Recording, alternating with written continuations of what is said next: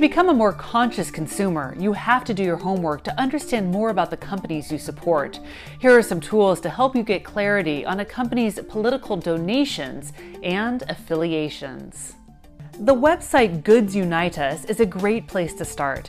Type in a company you like and see which percent of the charitable giving from the company and top executives is to which political party.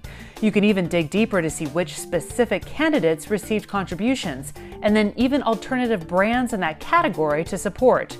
Goods Unite Us even has an easy to use and free app for fact checking on the go. ProgressiveShopper.com is aimed at exactly what it sounds like the more liberal minded consumer. The website works in a similar way with detailed reports on corporate contributions. It will even flag what they consider to be serious issues for their base, like who is a Fox News advertiser and who enables Donald Trump. Progressive Shopper even has a Firefox browser extension that will alert you if you're visiting the web page of a company that doesn't align with their progressive values. And finally, Track Your Company is a dense, data driven site with an abundance of corporate giving information. It's not as user friendly as the others, but great for consumers who want to take a deep dive.